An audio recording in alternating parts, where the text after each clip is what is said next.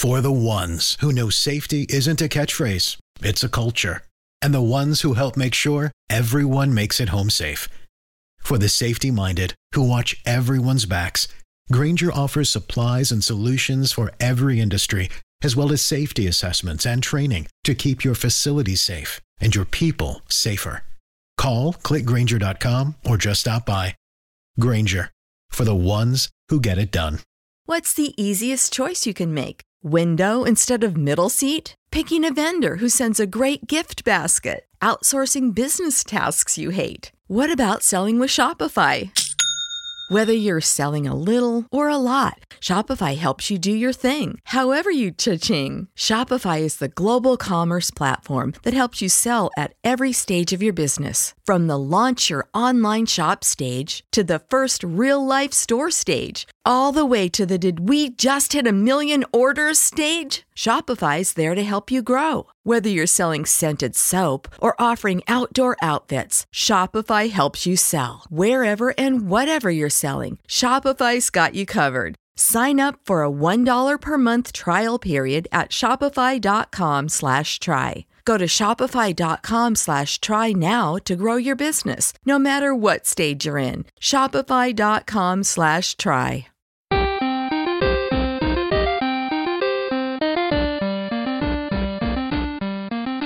Welcome, ladies and gentlemen, boys and girls, children of all ages, to the Winter is Coming Game of Thrones podcast.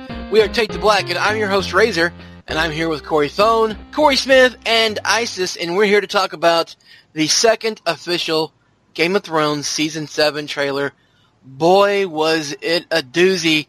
Isis, I'm going to go to you first. First impressions. Nerd girl boner all the way. Boing. It was just amazing. I, I absolutely loved it. I watched it um, in a row probably about five times, and there was the last one I slow mode it. So yeah, it was incredible. I I couldn't. It was beyond what I expected. It was really an action-packed and just like we said from the first trailer, it was very cinematic. Like it, it felt like I was watching a trailer for a film.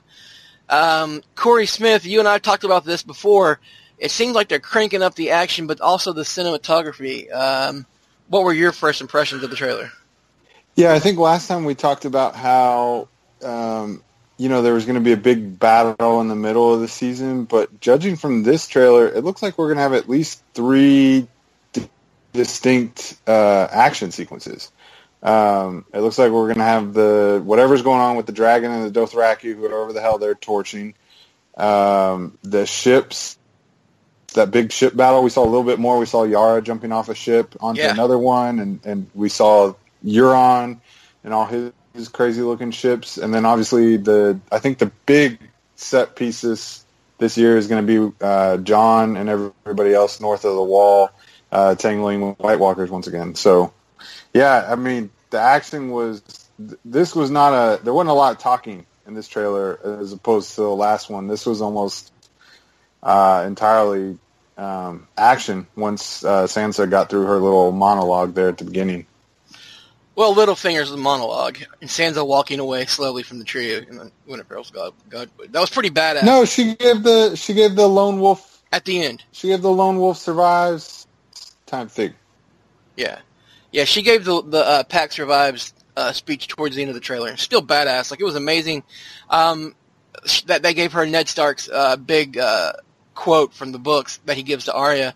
Uh, Corey Phone, you aren't usually excited about things like this. I mean, you, you get happy because you get to see more information and trailers and footage and whatnot, but you seem to really enjoy it. What were your first impressions?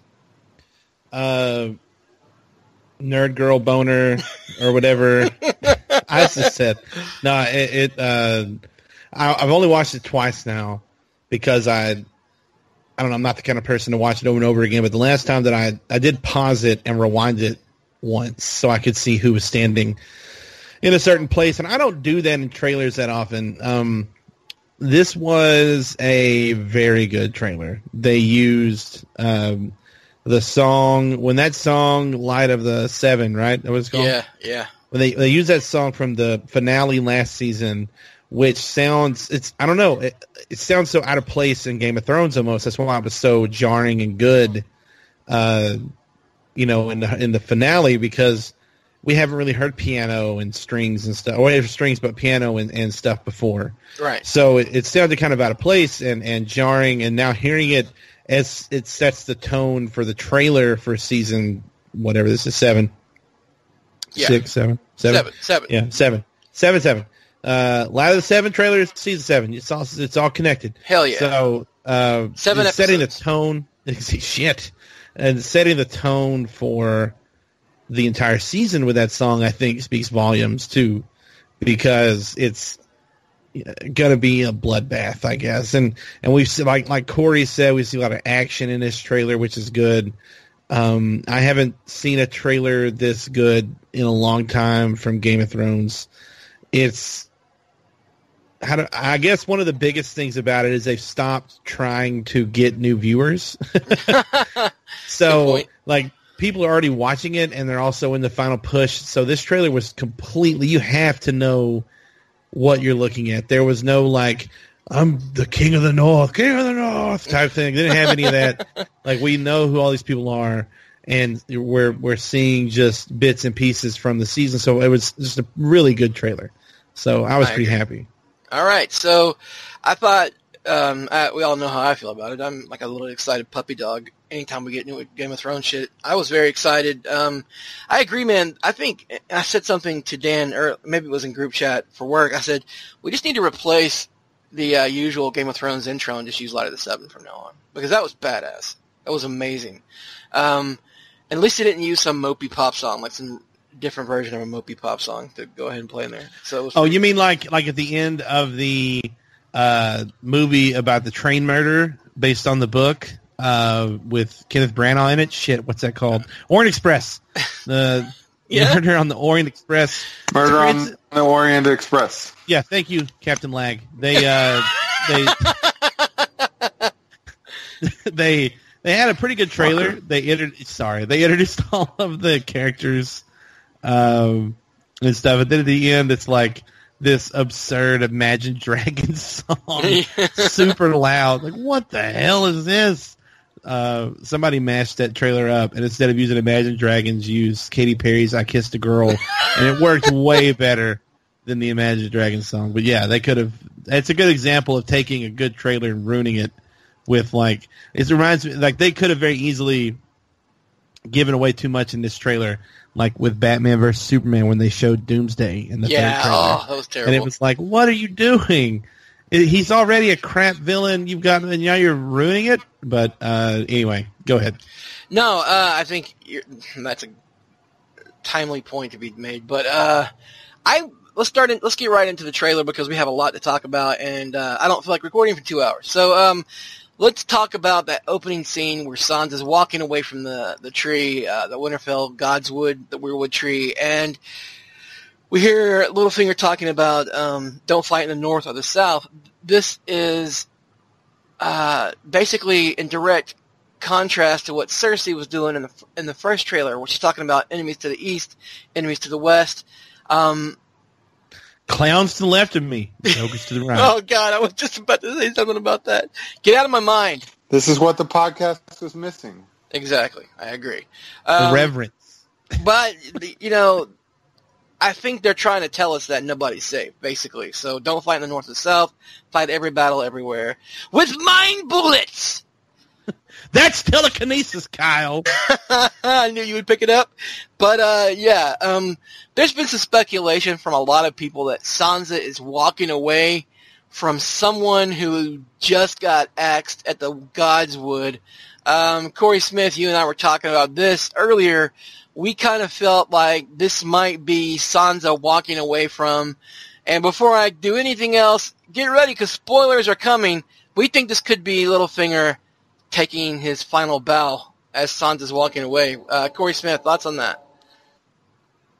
Yeah, that, I mean that's kind of the way I took it. I mean, maybe not Littlefinger, but she's definitely, you know, when she's walking away, she's kind of looking to the, you know, kind of looking around, and her eyes kind of dart dart around the the screen. So she's definitely not just, you know, she didn't just finish a prayer, you know, and now she's walking back to to go have lunch. Uh, something just happened there. And um, we know from spoilers at this point, I think we've kind of confirmed that the Reddit spoiler is almost 100% on. Yep. Um, and Littlefinger will meet his demise at, at Arya's hands. Um, we don't necessarily know how that'll happen, um, but it definitely could be right there in front of the heart tree. I mean, Bran, you know, if Bran, if they involve Bran in it, you know, if Bran, you know, does some weirwood vision and sees Littlefinger's involvement and you know everything he's done throughout the whole series, um, you know, definitely would make sense to kind of be right there in front of the heart tree. And I mean, you know, Arya could jump down. You know, she could pull off a, a leaf. You know, she got taught some extra cool stuff from the Faceless Men. Who the hell knows? Uh, but definitely something happened in that shot when she's walking away, and I think they kind of hit it in there real subtly. And then, you know, obviously when we see the actual season, it's gonna make a lot more sense. You know. Yeah, I think but right now, just look, you know, I think most people. Yeah, I think a lot of people are just going to see that and oh, she's walking. Look at Sansa. But later on, we're going to come to find out that was a pretty big moment. Right, right. Um, and we go directly from the Godswood at Winterfell to Isis. We go to the wall, and Bran and Meera are standing at the gate. And now we get to finally see why the, the gate at Castle Black is raising up. It's because Bran and his uh, crush are ready to get through the gates and go home. Um, are you ready? F- and then later on in the trailer, we see him in a wheelchair. Are you ready to get your little Bran flake back at uh, back to uh, Winterfell? And um, maybe Meera can take a rest. He doesn't have to drag him around anymore. I am. I want to know where did this freaking wheelchair pop out of? Because I mean, we've seen in promotional shots of Meera, poor thing, dragging his freaking sorry ass through the damn snow, and then all of a sudden, there's like, you know, there's there's a wheelchair. So uh, I'm happy that there's a wheelchair. I hope that Bran uh, and Meera, she deserves a huge rest. Hopefully, uh, they will get to Winterfell. I would like to see the the core of the uh, of the family get back together, whether it be with you know Sansa, um, with uh, my God, I'm drawing a blank of her sister Arya? Um, Arya, thank you, Arya. She, I'm like, I've had way too much to drink for this podcast. Anyway, uh, Arya and uh, and all three of them get get together and and really kind of come together as some like really superpower um, of the, of the North, if you will.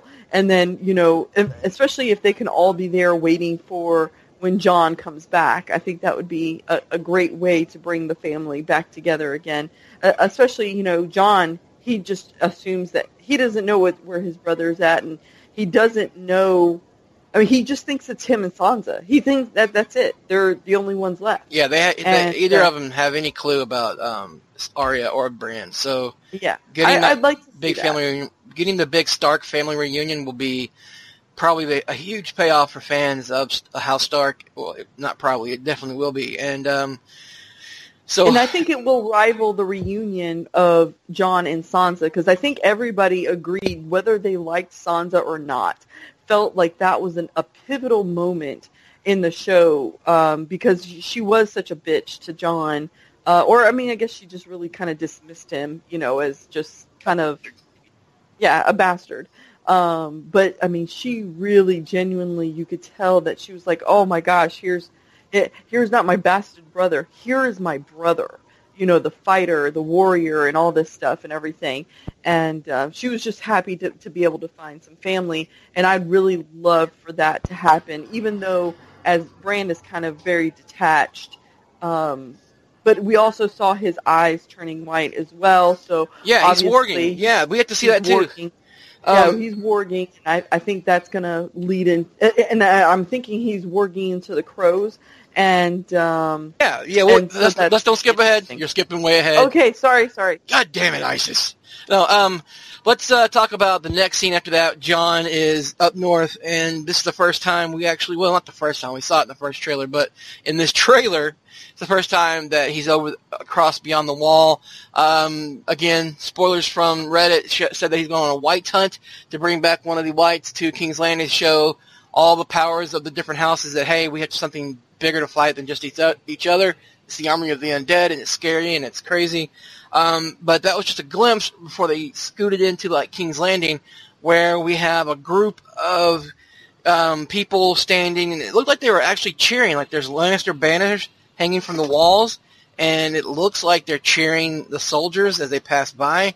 Um, Corey Thone, are you buying that Cersei has won the hearts and minds of King's of King's Landing, or is this uh, show up or, or die? Like show, show up, show up and show your feel your fealty towards me, or I'm going to burn everybody else down. Uh, I don't know.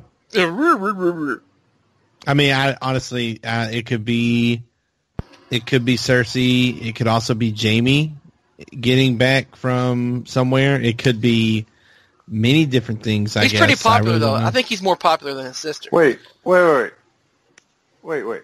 What? Don't we know what this scene is from spoilers? Uh, yeah. What do you? What scene do you think this is from spoilers? Okay. Well, I mean, do you want me to say it or not? It's this. I mean, This is you a spoiler-filled podcast. They've already been warned. Go ahead and say it. Okay, so that that looked like to me the the spoiler scene that we kind of that they had shots of of when Euron marches Ellaria and one of the Sand Snakes into King's Landing. Did it not? Yeah, it, he's, he's bringing he's bringing Yara, Ellaria, and another Sand Snake. I think it's Tyene uh, into King's Landing to uh, Right. because if you look at the picture, um, we uh, Dan, our editor in chief at Winners Coming, did a nice little screen cap breakdown, and if you look at the picture closely, in the center, uh, closest to us, in I guess in the forefront of the shot, are soldiers dressed in gray. That's uh, House Greyjoy soldiers, and um, they're bringing Cersei a present in hopes that we think in hopes of gaining some kind of ally.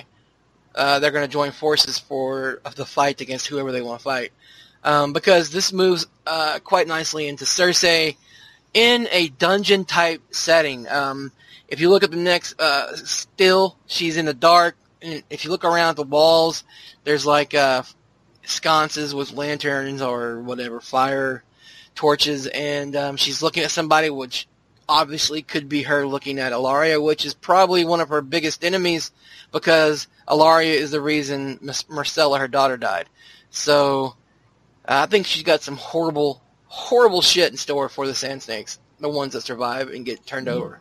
Good. and we might just get to see the final of the Dorn storyline. Anyway, um, we move on to Dany at Dragonstone. She's running her fingers across the big map table. Uh, we've seen that, and then there's a shot of the beach where it looks like they were all landing from uh, from the ocean, from the narrow sea onto the, the the the beach at Dragonstone, and then we get a nice shot of Arya, what looks like she's cresting a ridge, and we saw this uh, in the year ender for HBO when they were showing their next shows coming up for the next season and the next year. They showed this exact scene where Arya's on a Arya's on a horse, and uh, she's cresting what looks like a ridge, and she's looking off into the distance. I would be willing to bet dollars to donuts this is Arya looking at Winterfell. Mm, where do you think she's looking at, buddy? Oh, I don't know. I bet she's looking somewhere else. I don't know. I don't know. I feel like we can't have Bran and Arya get to Winterfell that early into the season. That you know what I mean? There's I only feel like, seven episodes, though. They have to move it along. I don't give a shit. like they, uh, maybe maybe I'm, I don't know. I haven't really read the spoilers like you guys did, so I really don't. I don't know. It's not like you were on the podcast where we discussed it. I mean, Yeah, but I wasn't Yeah, we didn't talk about it ever. it was also a long time ago. I've truly forgotten half of those spoilers, at least, if not more of them. That- that's a fair point. I guess I'll give you that. Yeah. Um, Can I just say one thing we skimmed over is well, maybe have we talked about the wheelchair yet? Ice has talked about it a little bit. Okay, when we get there, I have a point Like- to make, but we'll get there. Okay, and um, so we've got Arya on a horse looking off into the distance. I think it's Winterfell, and so you guys are completely wrong. And then we have Jamie It's probably. Cincinnati. Cincinnati. she's she's cresting somewhere in Cincinnati. Okay, and then we have Jamie walking with a purpose, and it looks like this is King's Landing, like he's walking into the battlements. Uh, it looks, I think that scene reminds me of the wall. The, no, You- what? I think that's Corey. high guard. I think that's high guarding. Okay, what makes you think it's Highgarden? That's Highgarden. It looks pretty high up, and there's certainly lots from of the- garden shit everywhere. So Okay, all Oh, right. Fuck off with your shit. Listen, because he's walking through there like he's walking with a purpose, like he's going. Like I feel like that's this the scene where they've just taken Highgarden, and he's walking up to see Olenna. So that's, you, that's what I got. so he can't walk with a purpose in King's Landing. Like maybe he's pissed off and he's walking around like, I gotta He's find got fu- my sister. I gotta fuck her. Yes. whoa, No, I'm not saying you can't. I'm just saying to me that's what it looked like. Fuck. Okay, all right, fair mind. enough. Isis, the next shot is Creepy Finger, Littlefinger in the shadows once again. Why do you think they're showing this? They they make a big point of showing Littlefinger creeping around a corner for the second trailer in a row. I feel like you're trying to tell us something. Uh, that he's Gollum. What, I mean, And Sansa is precious.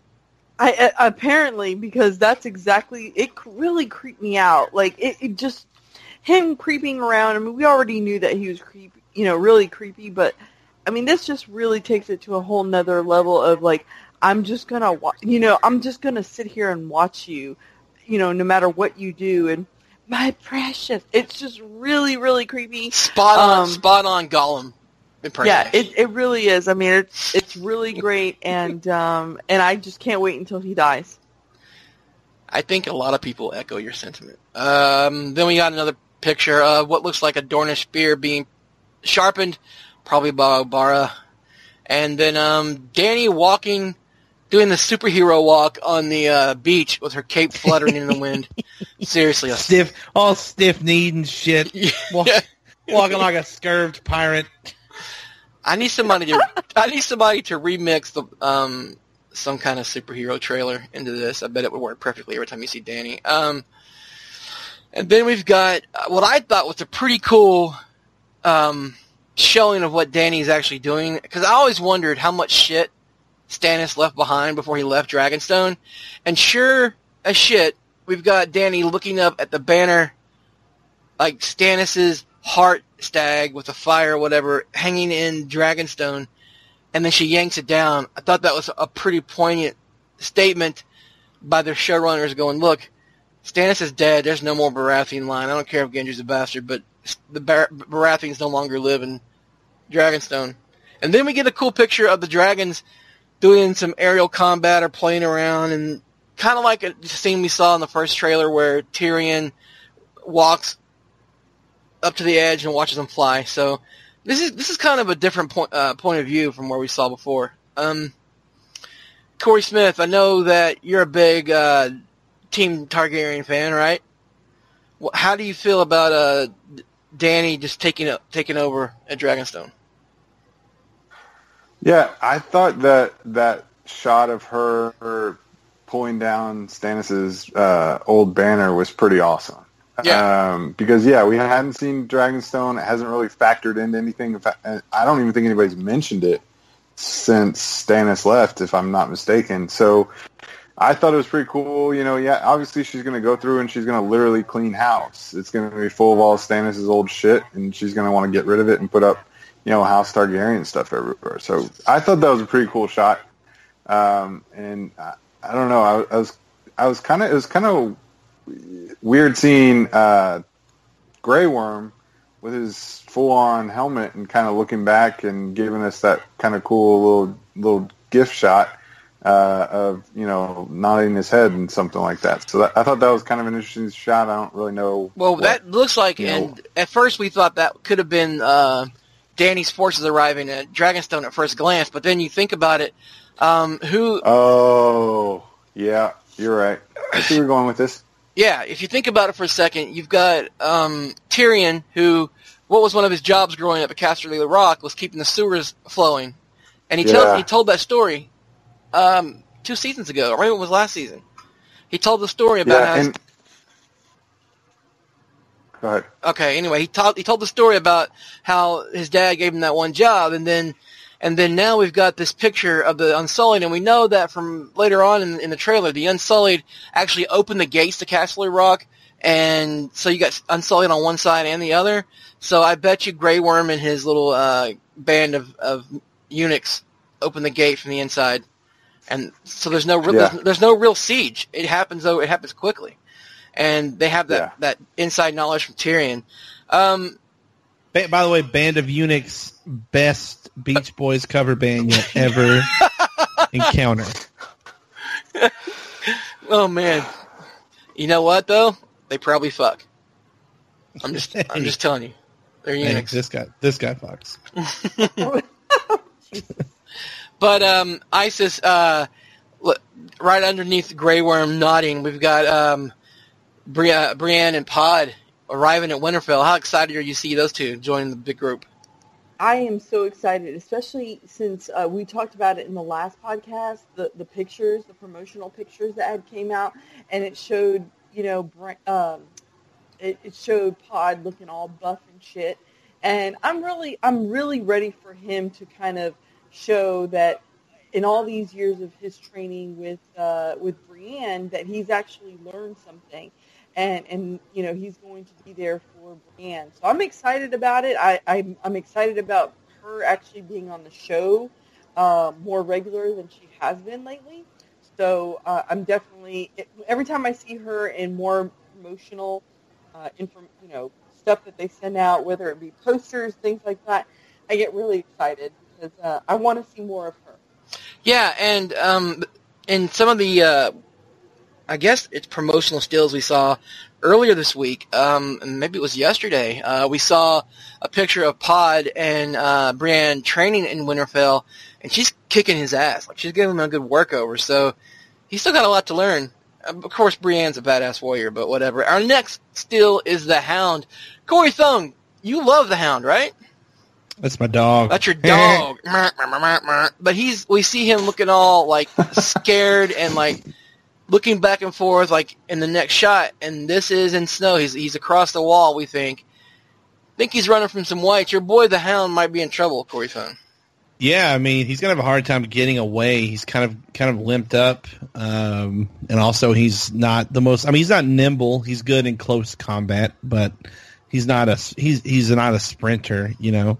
so I, I mean, yeah, everybody north of the wall except for Jon. I'm pretty much like I'm pretty sure old old heat sword is going down, and um, so will Yep. most of most of those guys. I mean, I. I don't know if they're going to ditch the Hound to a bunch of White Walkers. I feel like he's got, as as Gandalf would say, he's got more to tell in this story. But if he does go down up north fighting, then that just means you're going to get that. Eh, I'll tell you, I'll put it like this: if he does go down and, be, and to the Walkers, it means he's going to become a White Walker. Oh That god. to me, 100% confirms Clegane Bowl. That Fluff- we're going to get confirmed right now. that we're gonna get Ice Man Hound, Ice Hound. ha- hang on, Dog Ice, Ice Hound, Wolf. I can't. I got nothing. Nothing. Ice Hound versus Franken Mountain. I like it. uh, yeah, but if he doesn't go down, then it's probably gonna happen. Dude, if that happens, I'm I'm blowing all the air horns. That's happening. That's going off, bro. But uh, yeah, uh, the Hound is is a big guy. He's a he, he lumbers. He doesn't run. He lumbers through, through places. but uh, the next shot, we've got an Unsullied uh, falling off the wall of uh, Casterly Rock, we think, and he's taking an arrow to the knee. I mean the chest. And um, God, no love for that meme. Is that meme really dead? I never played Skyrim. I know. Well, still though, it was a great meme. Anyway, he falls, peppered with arrows, but then comes probably there's there's two really great, um, beautiful scenes. There's a lot of great scenes in this trailer, like action packed, and we'll talk about the others as we get to them. This one is the next. This next shot is the Dothraki horde crushing House Lannister's shield wall, and the shot you have of the horses arriving at the shields as House Lannister's guys are like, "Oh shit, what have we done?" It looks amazing. There's fire in the background. I cannot wait for this like mix of 300 and Braveheart all together. It just looks like you know, freedom, and they attack. It looks badass. So here's the question: Are we actually going to have a victor out of that war, or is just going to be a battle, and then they're going to retreat back to each other's respective corners? Because if they're marching Yara down the street, that would imply that um, that would imply that the Lannisters won, but maybe not. I don't really know. we kind of take we kind of took i guess you could say we was inferred from the spoilers was that the the greyjoy siblings lose to uncle euron in the battle at sea they're not going to Hmm. be with this uh the Thraki field of fire battle um, so that's two major battles and then john's group in, in the north is going to be the third major battle you see in this season that's kind of what we were thinking three major battles one in the fields one in the one at sea and then one in the, in the snow kind of Okay. because and that, that segues nicely into Yara jumping ship. Um, we see a, a person and it looks just like Yara jump across um, to a flaming ship. Isis, it looks like our girl Yara is, is, is in real trouble.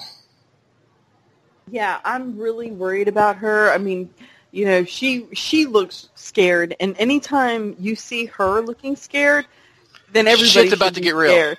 Shit's about to get real. I mean, we already know from spoilers that I understand that you know she might be captured uh, in some capacity, and not only that, but um, you know, her brother looks petrified, uh, almost you know frozen in and just fear, and he's kind of looking off, and he may be even looking at his sister, going, "Oh shit." You know what's going to happen to my sister. So I, I think there's a, a really craziness that's you know that's going to happen between them.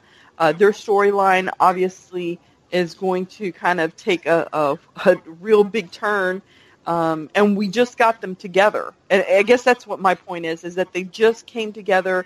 You know, he is relying on Yara to kind of help him through this PTSD that he's going through, um, and trying to get his life somewhat back together again, or, or have a life and um, to see that Yara might actually get ripped from his his life again uh, is going to be absolutely. It might it might Yeah. break him finally break him completely. It, it might it might break him. I mean, there's just so many things that, or, or it, he could find, you know, where he finds himself and says, "Hey, I need to, you know, try to find my sister, and I need to be strong for, you know, in order for this to happen, and I also need to get help because I obviously can't do this on my own." Uh, so I feel like there's a lot of potential there, but I also feel like there's a lot of potential for heartbreak, um, in and just in I don't want to call him Reek anymore, but you know I, I feel like he could revert. he could he could revert back to Reek at any given moment, and this might be a trigger, you know. So Good point. uh, I'm I'm really interested to see what's going to happen with them. It, it definitely. I mean, I always felt Yara was a very interesting character, uh, but you know, I feel like, and I don't think she needs uh, Theon to be interesting. She's just an interesting character. Yeah, she's cool with that. Uh, but he, yeah, he he's to the he's she to the point in his prog- progression that he's either going to be broken by this or he's going to be emboldened. Either he's going to he's going to be like he's going to revert back to his Reek ways, or he's going to step up and be like, we got to get my sister back at all costs. So this Yeah, would be a, and I shy, feel a, a big moment for him. But I feel like he also needs Yara to, I hate to say this, he needs Yara to make him interesting. And isn't that awesome that it's actually kind of the reverse way? Because normally people feel like, oh, well, you know, this female character needs a male character to make her more interesting. I actually feel like it's the reverse with this. I think that Theon is more interesting because of Yara. Hmm. But that's just me. You bring up an interesting point. Um, Smith has his hand up. oh God, oh God, what? Oh God, no! I was just gonna, I was just gonna say, I, I think uh, y'all are kind of hitting on it. I think Theon's gonna, I think he might revert back for just a little bit when Yara gets taken, but then I think he's gonna, he's gonna turn into, you know, how Yara went after him um, when he was captured by the Boltons. I think that's what Theon's gonna try and do. Like that, Yara is the only thing he cares about. I don't think he, I don't think he necessarily cares about himself too much anymore you know, we saw him not want to be king in the Iron Islands. He wanted to support his sister, and I think when she gets taken, that eventually that's going to cause him to kind of to go after her and you know go into full on you know rescue mode. Good point.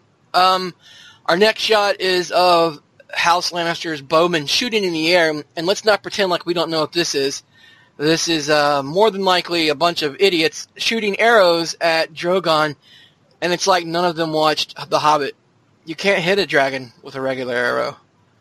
So um, you need like your special specialty black. You need a Skylance. Yes, Skylance. Oh my god, yeah. Amazing. Um, and then we have what Isis was hitting on earlier, uh, Bran warging to a, uh, what do you call it? What is the name for a group of ravens? I mean, I know it's a murder of crows, but is that the same thing? I don't know. Anyway, a murder of crows flying over, uh, if you look really closely in the background, it appears to be the undead army of the Night King, and then right beneath them, the Night King actually looks up at the ravens, freaks Bran out because he's warging the ravens, and then we show Bran in his specially made wheelchair. It looks like an all-terrain wheelchair as well, Isis. Um, boy, I think Hodor and Meera would have been happy if he had this bad boy north of the wall. Yeah, I feel like this is some fucked up bullshit to go ahead and pop up right now, especially after seeing poor Yara just carry his freaking sorry ass through the damn snow. And, you know, him just chilling there, just like looking at the sky, just freaking pontificating on shit. And, uh, and she's over here like, oh, fuck, how, how much further do I have to go? And, um, you know, I, she's probably saying, I didn't sign up for this bullshit. And, uh, I really feel like you know he really needs to uh he owes a debt of gratitude to to uh to her and the fact that they pop open i mean is it that they get to like the the to castle black and they make this freaking wheelchair i mean No, I think they get to Winterfell and this is made for him there because obviously House Stark is taking over the North again. If you look at this, this shot, um, the Bolton's former maester, Maester uh, is there with Bran at the tree. So he probably pushed Bran out to the tree so Bran could do a vision. Um, and we know that the guy who plays Wolkan so is he can link. So he can link into the to the Winterfell Weirwood- matrix yeah, there. The, the weirwood.net, um, and, and look at zombie porn, I guess. I don't know. But he's looking at some, some weird stuff. But uh, this just shows that the Three-Eyed Raven, the moniker of Three-Eyed Raven, the mantle, I guess, is really alive in Bran because he's ex- extending his powers out way past the wall to find out where the Night King is. And I'm wondering if this is Bran trying to find out where Jon is. One of those spoilers said that um, Bran will somehow message somebody, like mind mind fuck them, and be like, "Jon's in trouble, send help." Which that goes back to the tr- the spoiler that Benjen rescues Jon by giving him his horse, and Jon escapes, and we saw that at the end of the trailer or towards the end. So perhaps because if you remember last season, Benjen told Bran and Meera that he couldn't come with them. They asked where are you going to go, and he said, "I'm still doing." Some paraphrasing here. He said, "I'm still doing business for the Three-Eyed Raven or whatever." So all Bran has to do is reach out and touch someone mentally and be like, "Hey, go help out the, my boy Jon. He's in trouble." Um, I don't know, uh, Corey Smith. Uh, you and I have kind of dissected these things a lot for Winter is Coming, and we've obviously you and I have had to pour over those spoilers quite extensively. How do you see this working out? Could could this be Bran sending help to Jon? Um, yeah, I don't know. This is one of those times where I'm kind of caught um, in the middle. Um, I I could see this. I, I definitely think the Ravens are being controlled by Bran. Like that, I think that's that's pretty clear. As to whether or not he's looking for Jon or if he's just kind of scouting and trying to find the Whites and the White Walkers Troop for movements. Jon. Troop movements. I got you. Right. Yeah, like he could be trying to find out. Okay, hey, look, the the Knights King is over here. You know, you when they're going on their white hunt, when Jon's going to find a white, you know, they're going to need to know where the the whites are. So I could see Bran sending out all the ravens to try and find uh, the White Walkers and you know their army and all that stuff. So it could be that, or like you said, this could, be um, Bran sending help for Jon um, in the form of the Ravens. We saw the Ravens sort of help Sam, uh, Sam and Gilly uh, back That's in true. season three. Remember, there was that whole big old troop. Ra- Um, so it could be that, but I definitely, as to whether or not it's connected to when Benjen shows up, uh, I, I don't know. I mean, Benjen could, for all we know, Bran could have some sort of direct communication with Benjen because it, it seemed like you know when Benjen showed up in season at the in the uh, right after Hodor died uh, to rescue Bran and Meera, it seemed like he was kind of already told to be there. So I, I don't know. So it seems like Bran would eventually inherit that power, like the old three-eyed raven. That's a So, good point. Good point. uh, Yeah, Uh, I definitely if- think, think he sends Benjen. So I, if they're there, if if Bran is stalking, I guess stalking the Night King, looking for troop movement, then hopefully that means Jon is at Winterfell when this happens because I'm hoping for a full-on Stark reunion, and that's, if that is the case, then um, they're you know I don't know maybe they're they're in connection talking to each other, and he sends him on to look at what's going on. The next shot is Hey, probably the most hey, badass shot. hey. What what what what? Did I not say that I wanted to talk about the wheelchair? You know what? I apologize. Please tell me. And let me tell you, what I have to say is very important and is not going to derail the conversation at all. Go ahead. What were you going to say? I'm surprised you. I'm surprised you believe that. So there's. I'm a sucker for you, man. You know that. so I have this theory about that wheelchair. Actually, Okay. I think it is. I think it's kind of foreshadowing uh, for what the future, what the future holds for Bran. So in this era where winter has, like the long winter has come, and the Night's King is marching south. So like, besides Bran, you guys have talked about like magic waking up or whatever, or not just magic, but like these special abilities like waking up, kind of like the the dragons being born. Bran's ability, you start you saw the other people that could warg up north, right? Mm-hmm. There's going to be more of those people in this season. Oh. We're going to meet people that have like these abilities, but they don't know how to use them yet. So this super smart kid in a wheelchair is going to start a school, and God damn it! oh fuck's sake! I hate you so much. he's going to take under his wing all of these uh, let's call them mutants and teach them how to use their power while also for some reason teaching them math and science and they're going to go fight crime together and they're going to be called the brand men Oh my god. Oh my god. That was You- awesome. You catfished the shit out of me. Good job. you're I, welcome I Thank fell. I fell for that one. Uh, so let's move on to the baddest ass scene ever. Beric Dondarrion igniting his sword and like bringing it to bear, getting ready for the whites. Oh my god! Like I was watching this trailer with my wife, and we were like, "Ooh, this looks pretty neat. This is pretty exciting." And then when he, when that little bitty scene shows up, and his sword's aflame, and he's hunkering down for the next blow to the white, my wife and I at the same time go, "Oh shit!" Like it was that. I mean, it just caught me off guard. I mean, we all knew he was going north. We knew that he was traveling with the Brotherhoods without the Brotherhood without banners, but oh my god, he looks like a badass. And I know this had to catch all of y'all's attention. Isis, you had to get really excited about this. Oh yeah, I mean when that I mean I didn't exactly key in on who he was when I first watched the video, but I didn't even give a shit. That thing turned that that thing was on fire. And I was like, "Oh my gosh, I I don't know who you are, but I am very excited about you." And it, especially in my nether region. And it was just I mean, I to be honest, I mean, and I say this just being funny. No, seriously, I thought this was really cool. It's something that we hadn't seen before. So you know, for this person yes to we have, have Oh, so yes, we have. well, actually, Yeah, well, actually, I was in season uh, whenever the hell where the the hound kills him, he had a flaming sword, but it was a long time ago. Oh, for fuck's sake! It was a long time ago, though. I don't remember it, and, and maybe I will I'm with get a on that chance to watch it. It and, still uh, wasn't as cool as it was here. No, he's got a straight up lightsaber right there. Yeah, I mean, it was it was a very Yeah. cool moment, and it makes you, you know, especially with everything else that you had already seen in the video uh, or in the trailer. I mean, it was just another level, and then went, holy shit, they just went there.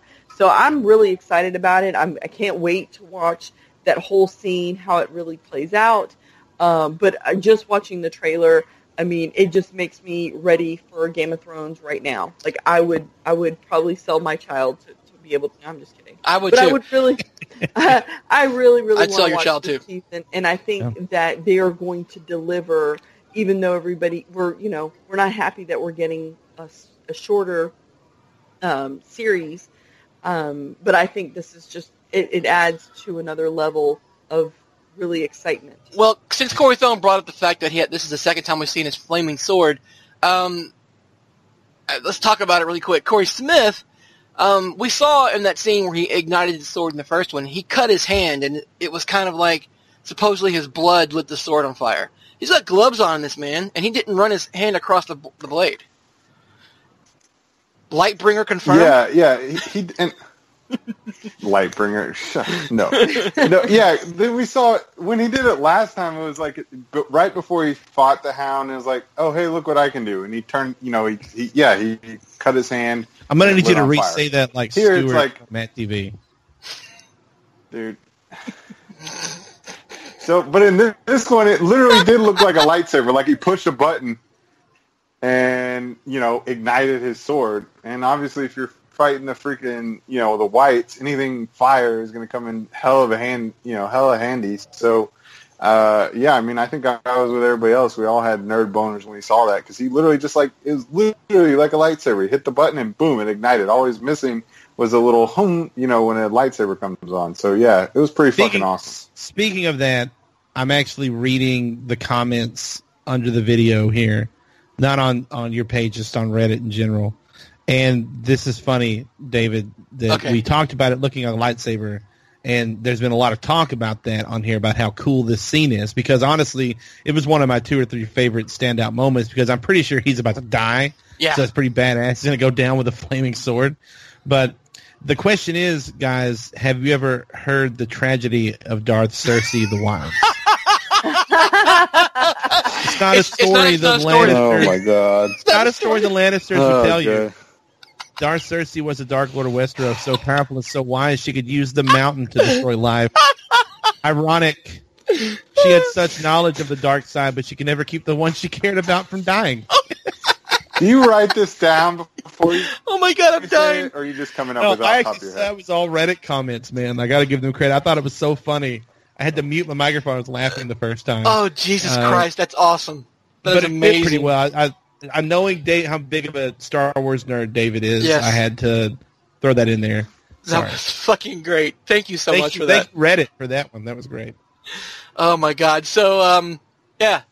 I don't think Beric's making it out of this. He's dead. Um, moving on, um, we have the thousand ships that uh, Euron Greyjoy commissioned to be built. Looks like they're built, and um, the assholes That from was fast. the assholes from Deckhead Island are sailing towards um, King's Landing. Yeah, it was very fast. I mean, I don't know how much time has passed, but those Ironborn, man, they they're really good. Some really good shipwrights. Doing a lot of good work out there. Um, then we have a couple of quick shots, like the Unsullied forming up, preparing for battle. Um, and if you look really closely on the uh, screen cap breakdown that Dan did, it's Unsullied opening the gate from the inside. So we've got that sewer tunnel in play. And then we have Dany back at Dragonstone, and we saw this actual scene unfold in the filming of season seven. It shows Jon, like you see her turning, she's out looking over at the ocean, and then she turns and looks behind her. This scene was shown in the filming leaks. Um, Kit Harington's actually walking up to Emilia Clarke. So this is where Jon and Dany. I don't know if this is the first time they ever meet, or if Jon's coming out to uh, talk to his new bay. I don't know. Um, Isis, I gotta ask you a really random off-topic question. Team uh, Team Jon and Sansa or Team Jon and Daenerys? Oh, shit. No, nothing. One, oh my one god. is one is borderline incest, even though they're not really real. Even though not brother and sister, they're just kind of like, you know, third cousins or whatever. And then, or just cousins, not third cousins, cousins. And then you have uh, the other one's his aunt. So who, you- who you gonna pick? I don't know. Kind of gross. Jesus. And do I have to pick somebody? You, everybody picks. Everybody has to come down on the side. Okay. They're related um, one way or another. I guess I, I guess cousin is not nearly as bad as aunt. Ugh. Okay, so I guess cousin. for the I- I record, guess the I'm take gonna the Take the Black podcast is drawing a line in the sand. Isis is picking. Uh, she would rather him have sex with the with, with Sansa. I don't want him to have sex with anybody. No, no, no, no. You got to pick. You can't stay yeah. neutral. You're so your team. Oh. Your team Jonsa. J- Oh, I'm gonna God. say I'm gonna say I'm going with Team Jonsa because I just can't get over the aunt and F it, aunt and nephew fucking. I just can't get it over it. So Corey Phone, what this is very important. What team are you on? Uh, I mean, I guess. Do, which one do I think is going to happen, or which one do I No, want you to you happen? got to pick a side. What do you, it doesn't matter. Just what whatever Well, he's reason. he's gonna he's gonna bang Dany. okay, Like that's what's gonna happen. that's what They're we think. Yeah, it. on a boat. Corey Smith. Corey Smith. I know you're Yeah. on you're on Team Sansa, Uh, right? You love Sansa. No, I'm gonna, I'm gonna go Team Dany, um, just because I, I- I'm gonna warrant that he doesn't know it's his aunt at the time that they they bang on the Titanic. Um, I, whereas he grew up with Sansa his entire life, so even if he find even if they find out, oh hey, we're cousins, he still thinks of her like her sis, like his sister. So that's more weird, as opposed to with Dany, he may or may not know he's her aunt, and you know what I mean. And so uh, I'm gonna go Team Dany on this one. So we have two for Team Jonerys and two for Team Jonsa. Gotcha. All right, that's very important. We had to talk about it. Let's move on to the second most badass action action scene in this trailer. Jaime charging across a charred landscape with a goddamn lance in his arm, a grimace on his face, and he's going to try to fuck somebody up. And he looks sexy as fuck doing that. Like that is the most powerful I have seen him. I agree. He looks Yeah. very sexy. I even got stirred in, in the in the loins. Well, I mean, I, it's not even about being sexy. I just felt like that was the first time we have seen him, you know, in a long time, kind of be Jaime. You know, being the Jaime that I remember, and uh, even though he's, you know, I remember also him as the sister fucker. But I mean, I really, I really feel like you know, just being the powerful guy and the the, the warrior that we know him to be. And so uh, it's almost like he got his back, if you will. So, so might as well call him Stella, I guess. So, Corey Smith, you have something to say about Stella Lannister? Well, uh, No, I mean I was just you. You bring up you call Jaime, you know, riding across that field with the spear the second best action scene in the trailer, and you're right, but that's probably one of the best action scenes we've seen in any of the trailers. Like it's such an amazing looking scene, and it's still the second best in this trailer, That should tell you something. is kind of amazing. Right, exactly. Like because he looks like y'all are all saying he looks fucking amazing, and he looks determined as shit to do something which is more than we've seen him, you know, any other time. I mean, we've hardly ever seen him fight.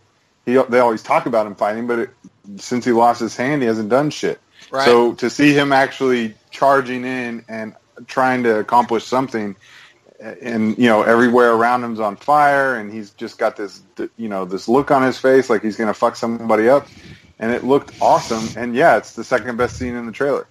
It kind of looks like he's just like, fuck, I'm gonna die anyway. I'm, I, I just saw a dragon. He just torched this entire field. I'm running up on that dragon with this lance, and I don't care if I die. It's kind of what he looks like. Because how else does he expect to get to that dragon? He know we all we all know this horse is as good as dead. I'm sure. I'm sure Bronn comes along and saves him, like the spoilers say. That horse is uh, a dragon snack. Let's just put it out there. All right. Um, and then we've got the crazy Dothraki jumping through a wall of fire. I'm wondering if Dany has Drogon lay down some some cover fire for the for the Dothraki, and they just charge across the wall at it because that scene of the that guy with the arakh going through the fire is amazing, and obviously they live because the scene plays through a little bit and the horses just come out, so it's probably just a little bitty wall of fire they jump through. Those goddamn crazy Dothraki. Um, we also have more fire. Euron is attacking the Greyjoy siblings. So Uncle Euron is a dick, and uh, he's blowing their ship up. And everything they've tried to do up until this point, I kind of feel frustrated. Isis, I feel really frustrated with the, the Greyjoy siblings because they worked really hard to get back together. Um, Theon is is taking his agency back I'm kidding. He, he's becoming his own man again, and um, now Uncle Euron is fucking him up because we see Euron actually do something after Yara and Theon look up to see the fireballs exploding into their sails. The next shot is Uncle Euron bringing a two-handed axe down to bear on one of their men. Yeah, I mean, I, I have to feel like I, I'm hoping that uh, there's going to be some type of way that the the uh, Greyjoys, and I mean Yara and Theon, are going to be able to get away.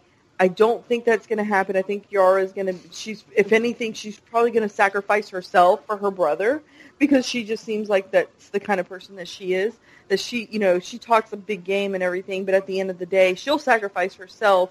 Um, and, and considering that he's the one who uh, Theon was the one who threw, you know, him Yara as the the the queen, if you will.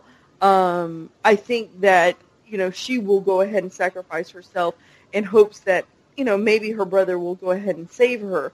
Um, you're right. I mean, they've been through so much, um, almost about as much as the Stark kids, and I feel like they've definitely gotten the shaft uh, a lot of times. So I'm hoping that it's not going to be all bad, and there there going to be some some type of way where they can at least score a win. Um, but I don't know. It's not looking good. Um, Isis, I'm gonna stay with you for real quick. Your man Tormund looks in trouble in the next shot. Like he looks like, oh shit, whatever I'm fighting right now is bigger than I am, and uh, I'm about to piss myself. And this is the time where Brienne comes in and saves his ass. And then they have and then he just and, and then they kiss. No, in the middle No, of battle, they just stop and kiss, and then just bang. exactly. right they they stop and kiss. Like he gets heart eye emojis, and then um and then he just like stops and kisses her. No, I, I, I really I think that this will give Tormund some kind of uh, realization that you know the, the things out there can touch him, and he is I not think as he knows. badass. I think Well, he knows. He's a wildling I- commander. I think he knows too, but he's also a little bit full of himself. Now, I don't I don't disagree that you have to be a little full of yourself to be in that situation, you know, to be a wildling commander and stuff like that. But um but I I mean they've also fought them before and uh I I don't know. I just feel like that if there's going to be a point where he's going to be like, "Holy crap. Um this just reached out and touched me and almost beat me." Yeah. So let's hope that they don't kill Tormund off because I love him, and uh, I I really feel like he brings a little added flavor to the show. But again, we're getting short on time. Uh, but I think they just threw that in there just to kind of you know get the the Tormund fans all riled up. all upset. Yeah, so our next shot, uh, Corey Thone, uh, look at the size of Drogon there, and you really got to consider the scaling here. Uh, when I shot, when I saw this shot the first time, I thought, okay, yeah, Drogon looks really big, but then when you think that there's a human sitting on his back, and you can barely see her, Drogon's fucking huge, man. Is this unfair? Like, game over, man. Game over. Of course, it's unfair, but that's there's nothing fair about. Especially this is before the Geneva Convention, I think. So At, at, You know, at Dragon Pit, yeah. yeah, so you know, I, I mean, it- of course, it's unfair. It's how the Targaryens got in power in the first place, from what I understand. Yep. Is they just came over like, hey, I got a dragon, and everybody's like, well, we've got arrows, and it didn't go so well. So uh, I, I, I've only watched the YouTube like. So no, I haven't read the books, but um, What? I think it was. You An haven't? exa- I think that was an exact quote. We have arrows, and it didn't go so well. So Jesus Christ. Jesus. So, yeah, I think it's definitely not fair. Obviously, I think you guys hit on it. It's pretty obvious that Jaime is riding through Dragonfire there, and uh, I, I mean, they don't really, they don't really stand a chance. That's why I'm trying to figure out how Euron beats Yara and Theon because if the dragons are there, they're just going to burn the ship, so they must not be there. I don't Um, think they have the dragons with him. I think the dragons are with Dany at Dragonstone, and the Okay. Euron siblings are being sent to go quill whatever The Euron siblings. Yeah, The- that's, that's the that Euron sibling. Jesus Yeah. Christ! All right, yeah, Greyjoy siblings are being gonna they're gonna get waxed, and they don't have dragons, and that's the reason why. But um, I there's another there's another shot of Drogon later we're gonna talk about, and talk about scaling. You're really gonna freak you out when you look at it. But our next shot is an, another shot of the Lannisters getting ready for a charge. But what's really interesting following that is Jon Beric Dondarrion with, a, with, with the fire sword, and on the other side of Jon is the Hound, and in the back, Harambe. Yes, thank you for pointing that out. If you look at the mountain, it's in this actually in the shot here on winteriscoming.net on the last page. If you look over, it's over Jon's left shoulder. It's it's on right, stage left.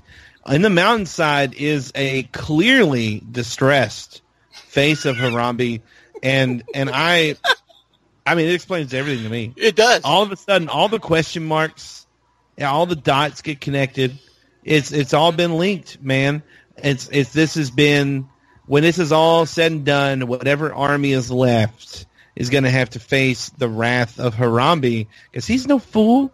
He's going to let all these armies kill each other and then he's just going to avalanche the shit out of everybody. Just monkey see monkey kill. And he's going to he's gonna gonna throw down. And it's the the monkey on the mountain. It's actually if you if you read between the lines in the third game of thrones book there's actually a line in it that says uh you know gorillas in the mist or something and it's it's about That's Harambe. what, that's what this is about. yeah so I'm glad you pointed that out, and it makes sense now. I mean, this is a new theory. Is Harambe the great other? He's got yeah to be. no actually Harambe is actually Harambe is Jon Snow's da- dad Holy shit! yeah My mind is. he's watching his son and he's like, I can't have my son die, so he's gonna he's gonna Harambe the shit out of those whites. You wait, you watch, Dicks you out. wait and see, you wait and see. I'm, I'm excited for that. Um, then we have uh, Missandei Grey Worm having a tender moment. Uh, Tyrion looking all shocked. And I want to talk about this really quick. The next shot is of clearly, to me anyway, and maybe I'm completely off base, looks like the Hound drawing a sword in the sun, no snow around him. I'm Corey Smith. To me, this looks like the Hound is at King's Landing, drawing a sword to chop a little bitty fucking white up. What do you think? Harambe. Harambe. Are, are you talking about the mountain or the Hound? Well, The- there's the scene of that. Oh, I'm thinking of, a, of that behind the scenes trailer where, Yeah. where they showed the mountain. no, this is absolutely sword. the Okay. Hound drawing a sword. Yeah, I, I mean, I guess it's down in King's Landing, but I mean, I, I guess we know from spoilers that they're going to catch a white and they're going to bring it down to King's Landing. We didn't necessarily know that the Hound would accompany them. I don't think, um, but yeah, I guess he he is because I think in the original spoiler it was the mountain that tried to go and and chop uh, the white into pieces, and it just kept moving, and Yeah. it freaks out Cersei or something. Yeah. Is that right? Yeah, something like that, along those Yeah, lines. so maybe right. So maybe they just. I mean, the spoiler could be mostly right, and it ends up being the Hound uh, that that goes down and tries to chop up the white and can't really do it. Um, so I don't know. Yeah, I mean, I You guess know what else that means confirms? he survives you know what else? You know what else this confirms? Corey Thone. Huh? Clegane Bowl, motherfuckers. If the Hound is in Get King's hyped. Landing and the mountain is there, there's no fucking way they're not giving us. Why do you Clegane think Bowl. he's drawing his sword, man? Hell It's yeah! Down. Right. Yeah. I- I- I- okay, so I just want everyone that's, that's made it this far into the podcast to know if this is your first time, like, like oh, there's a new trailer out. I'm going to check out this Game of Thrones podcast here on iTunes and, and see what it's like. And you're like, oh my god, this is so dumb. You're welcome. You're welcome. Because yeah, and, this- and, and this is- condolences. and I, I just want Get you to used to it. yeah, first off, get used to it. Secondly, trust me, this is way better than any other Game of Thrones podcast where you have four way too serious nerds talking about lapel pins and shit. We're having fun. We're making horn noises. Harambe showed up. Who didn't? Who expected that? Like this is this is way better. You might think, oh, I wish. Doan's watching porn. You Yeah, know, I guess not I'm watching talking. porn. Doan's I don't watching know. porn. What else? Are we, what are you doing over there, man? With your computer open, not on porn. I am literally watching Game of Thrones as we speak. See, asshole. and that's why But you need me on this podcast because you're over there watching Game of Thrones while we're doing the game. It's too much Game of Thrones. You need to have some levity in here. Well, well, and, and it, I can see we could either do it this way, and it's probably a bit annoying to some people, or we could do it this way. Well, actually, this scene um, speaks to a certain passage in A Dance for Queens, the upcoming tenth book from George R. R. Martin. That um, there is a a clash between the Great Other and Uh, uh, uh, point, of order. Point of order. yes, point yes, of order. yes, yes. Uh, kill me.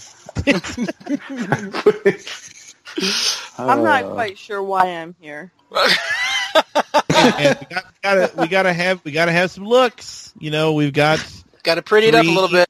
yeah, we got three just stupid looking have a- dudes. So, We have to have a woman on the podcast for profiling purposes. oh, Oh, boo. gotcha. Oh, I hate you. Um, Isis, let's let's let's have you talk a little bit. There are two scenes here where your delicious cinnamon bun figures prominently. One is Jon and Davos speaking together on Dragonstone. This is clearly Dragonstone because I say it is. And the next shot is Jon Snow fighting a White Walker that looks exactly like the one he killed at Hardhome. So, um, And he looks really great doing it. just tell me how much you love Jon Snow. That's really all I can no, I, I I'm really interested. I mean, again, Jon Snow has been through so much. He has, you know, you know, he was Lord and Command. I mean, well, he was on the Wall, and then he became Lord and Commander of the, you know, of the Wall, and uh, then he had to do Battle of the Bastards. I mean, it's just like one thing after another with him. And um, and every, anytime he you know has to step up to the plate, he does. Um, sometimes he's you know excellent, and sometimes he's not so excellent. You know, I, I think that it's just going to be really interesting to see, uh, you know, where he comes on the other side because at this point now he has something to live for, and and that I mean he he has Sansa, his family, and not only that, but I feel like he's re- he thinks he's responsible for all of the people that are, you know, in Winterfell, or even, you know, the people who are south of the wall. Everybody south of the wall, he feels like there's a responsibility there. Um, so I really feel like, you know, so- Jon is, you know, being the same guy that we've always known him to be, and uh, and maybe him and Dany will kind of, uh, I don't know, bond over the fact that they're both the people that they love. Um, You know what? I got a reason why why why Jon and Dany would bond. Um, and we're gonna skip over the scene where where Theon falls into the into the uh, sea, the like on the beach. He's all distraught. But I'll tell you where Jon and Dany bond. It's when Dany brings up Drogon, and she puts Drogon's big ass mouth in his face. The next scene down, we have a huge Drogon, and in the background is Dragonstone. So we know this isn't on the field of fire where they fight the Lannisters. And Drogon's looking quite menacing. And if you look up, I talked about scaling earlier. If you look up behind Drogon's head is tiny little Dany. And then the camera zooms in on, Dr- on the front of Drogon's mouth. We had spoiler fi- filming spoilers where Jon Snow reaches up and pets Drogon to calm him down, and it kind of impresses Dany because Jon's not scared of the dragon. Um, and so it's like, oh, you re- I respect you because you like my dragon. So both sex is happening, guys. both sex is I just love, I just love like, oh, Titanic sex. Jon's not scared of her dog, so they bang. That's exactly what this is. well, I mean, her dragons are her No, babies. you know what they're gonna bond over? What? They, they both had to burn their first loves. Oh, yeah. That Yeah, Yeah. they're gonna they're gonna sit down. They're gonna have a little wine. They'll be like, "Hey, so what happened with your first love? Oh, I had to smother him with a pill and, and then burn him. You know, got the you. usual." Got you. Pretty cool. Um, the next scene is uh. no, it's a good point. Corey Fuck no, it's really, I'm just, really no, cool. I'm just gonna It's- permanent. Oh my god. So then I'm we muting, have this muting. this next part in the trailer is really exciting because you have Jon's group circling the wagons because obviously the whites are uh, enveloping the group. Um, and at this point, Sansa speaks Ned Stark's lines from a Game of Thrones, the very first book.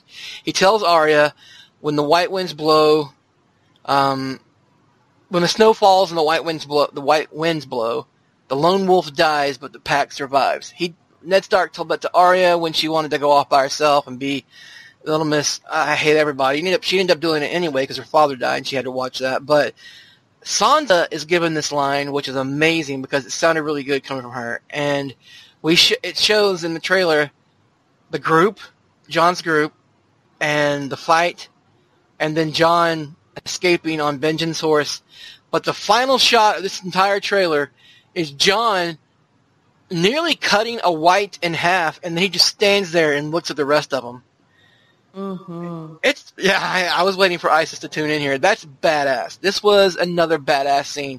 He just like meets the white with his sword, cuts him in half almost, and then stands up and he's like, "You know what? Fuck you guys. I did this during the Battle of the Bastards. I almost died there. You're nothing. So come on, bring it on."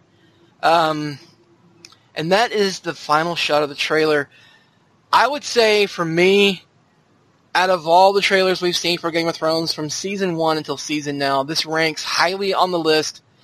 Um, I need to go back and watch other trailers when I get a chance, but this is probably my top three favorite trailer from Game of Thrones. Corey Thone, parting thoughts on this this amazing trailer. Harambe.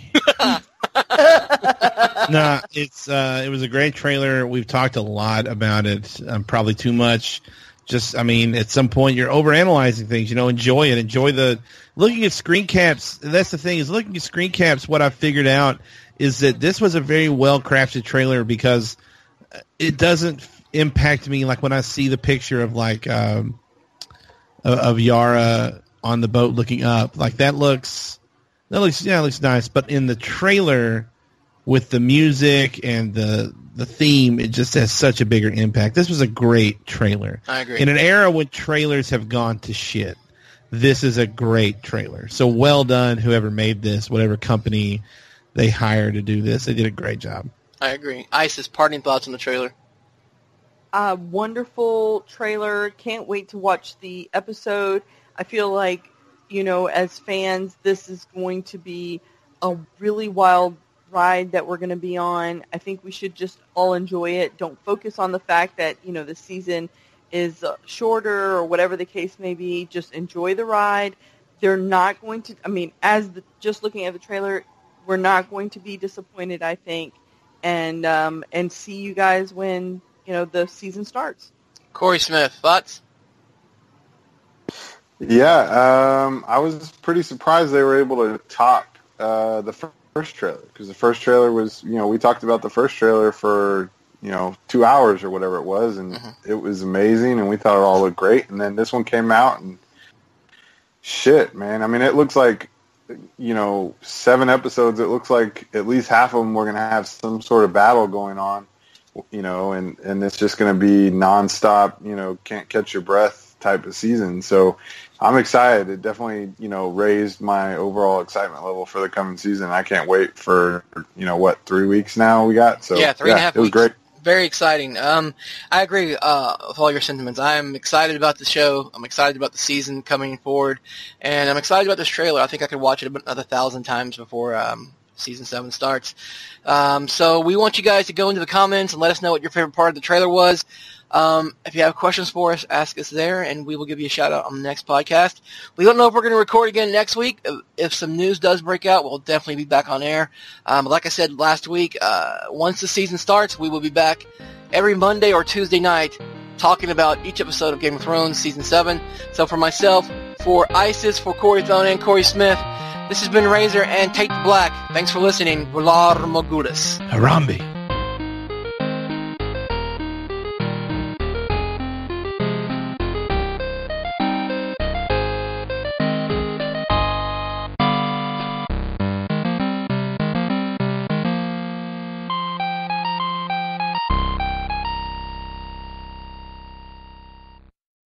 This is the story of the one. As head of maintenance at a concert hall, he knows the show must always go on. That's why he works behind the scenes, ensuring every light is working, the HVAC is humming, and his facility shines. With Grainger's supplies and solutions for every challenge he faces, plus 24 7 customer support, his venue never misses a beat.